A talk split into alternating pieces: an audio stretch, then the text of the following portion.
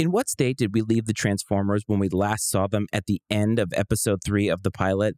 This is Matt Frates, and we're going to get into that on episode four of Energon Entries.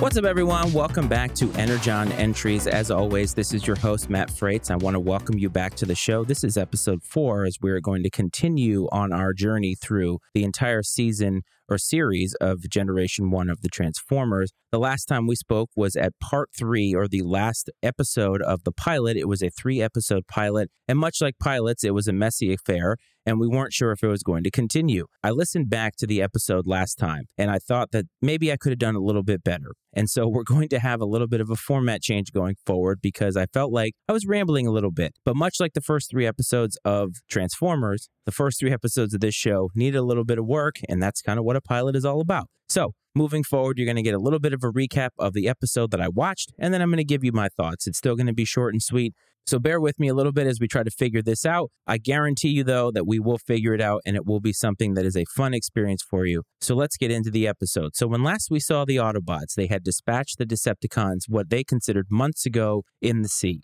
Mirage was able to get on the ship, and he was able to make it crash land into the ocean. Now, at the end of that episode, all the Autobots thought, hey, the Decepticons are gone. We won't have to worry about them. And so this episode starts looking at the Autobots. What have they done over the last couple of months? Well, they seem to have established themselves in and on Earth, but they still feel a little bit uneasy about the Decepticons. And rightfully so, because as we find out very, very quickly in this episode, Megatron and crew have survived and have since spent time building a new city underwater. They sort of pan in and you see their shuttle having crash landed in the rocks and a whole bunch of other buildings with what seem like lights built around them. And we find out that Megatron and crew have been busy down there building the city, and they're planning their next move, which of course is going to be getting energy from somewhere on the Earth so they can make it back to Cybertron. Speaking of Cybertron, we get our first glimpse of what has happened to Cybertron in the last four million years. It was a question that I had watching the first three episodes of, hey, what's going to happen to Cybertron in four million years? Is it even there? Well, of course it is still there, because if it wasn't there, there wouldn't be a show.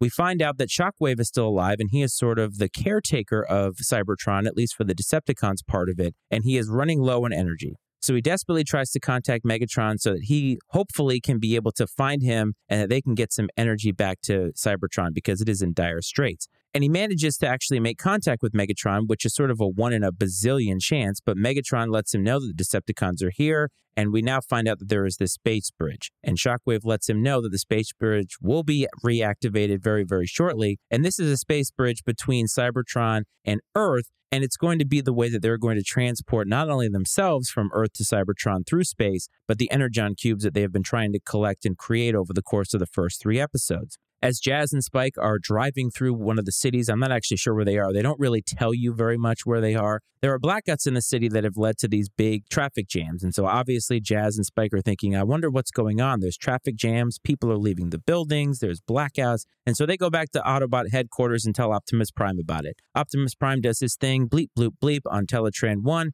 And they find out that it's coming from this one place, this solar power place. And there is Megatron. And Optimus Prime sort of has this moment of grave danger and says, oh, Megatron lives. So Optimus Prime and the Autobots go to confront them at the solar power plant. They obviously have this big fight. In that battle, though, Ironhide is wounded because he is hit by Megatron's blast in gun form. Optimus Prime, caring more about his fellow robots than he does about the war with the Decepticons, makes sure that the Autobots get back to where they need to be, because they need to make sure Ironhide is okay. There's a couple of quips between him and Ratchet and so forth. And Optimus Prime sends Bumblebee and Spike to go find this space bridge. So they go out and try to find the space bridge. And of course, in true eighties fashion, they're spying, they get caught, and there's a whole plan that they're going to get sent to Cybertron so that they can drive the Energon cubes there, blah, blah, blah, blah, blah.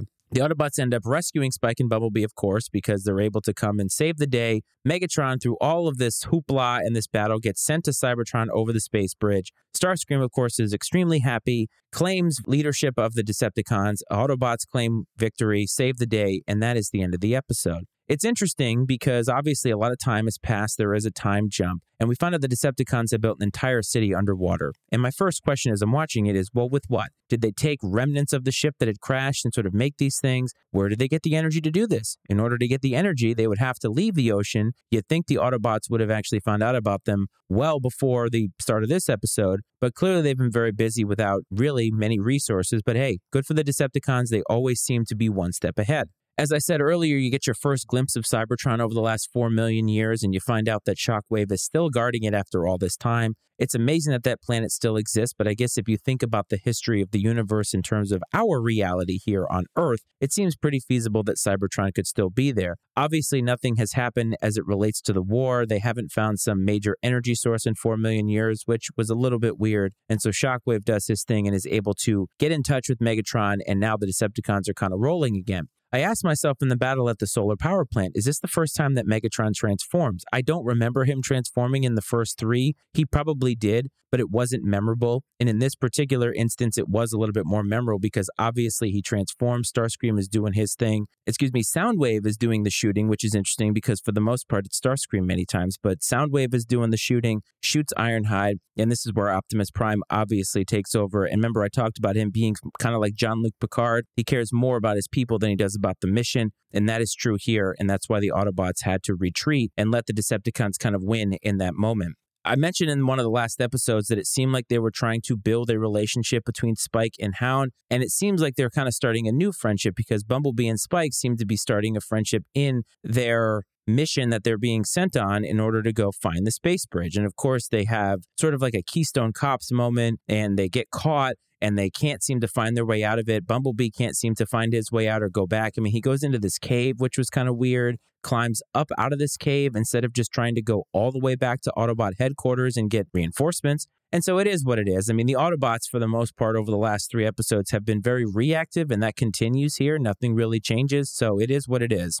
The introduction of the space bridge is kind of neat because you know it's now going to bring Cybertron into play. And honestly, from a creative perspective, that opens up a lot of avenues. You can get more characters and kind of build some more relationships and kind of do more story building with what happens on Cybertron now. And you can kind of even go into the past. So I'm sure that this is some foreshadowing to allow us, in terms of a creative mind, to get to new places within the show. So I think that that's a pretty cool device that they use, and it's going to come up in a lot of the other episodes I remember as a kid. And obviously, as we watch through them, we'll see what that actually beholds. Megatron at one point had a weird thing where he was talking about the space bridge in Shockwave's voice, so you kind of have those inconsistencies in terms of animations and voices and things. Starscream's no-ray comes in super handy all the time, and that's one reason I think that he keeps him around, and I'm talking about Megatron here. I asked the question last time as to why does he keep him around, because he seems to always want to take over, and maybe that's why, because his no-ray seems to have a lot of uses, and Megatron obviously knows that because he's obviously using it quite a bit, and he uses it here,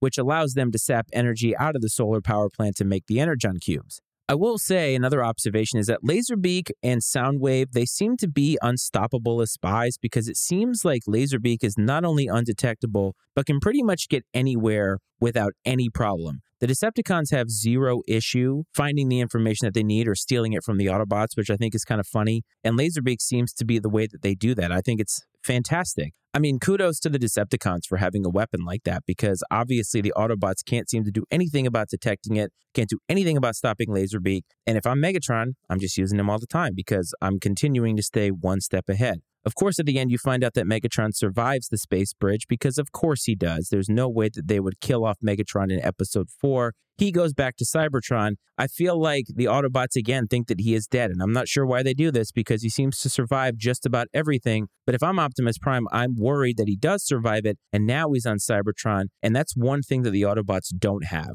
They don't have a connection point to their home world. Megatron now has that, and I think that I would be worried about that if I were him. But knowing the Autobots through the first four episodes, they won't really worry about it. They'll do some other things, and they'll have to react to something that the Decepticons are doing. So as far as my thoughts on this episode as a whole, I thought it was fine. I think it actually gets us to new places with the space bridge. It obviously reestablishes the war between the Autobots and the Decepticons. It adds a little bit more of the human element because now the Autobots are established on Earth. The Decepticons are established on Earth. And so now the war for Cybertron is going to actually bleed into Earth, and we're going to see how all of that is handled, because obviously Earth is not going to take that sitting down. The people of Earth are not going to want to have these robots take over their planet. So it'll be interesting to see if the relationship between the Autobots and humans evolves over time as these episodes go on, because they're obviously going to need each other to stop the Decepticons. So overall, it was fine. If I had to give it a rating out of five, I would say it's probably a three and a half. You saw some fun stuff, but standard issue Transformers fare, and there's really nothing that you can do to complain about that. What did you think of the episode? If you want to get in touch with me, matty ice media at gmail dot com is the email to do that. We don't have any social media for this podcast. It is just a fun venture for me right now, but as it grows and builds, who knows? We might actually make that, and I'd love to hear from any other Transformers fans out there. I hope this finds you well. I hope this finds you safe, and I will talk to you next time for Episode five, Roll For It. This is Energon Entries.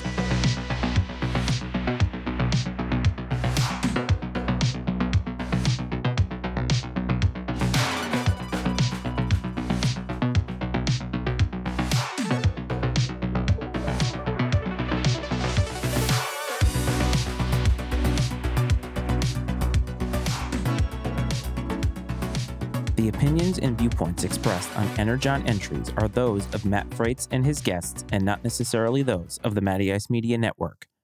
Energon Entries is exclusively owned by Matt Frates and is brought to you by the Matty Ice Media Network.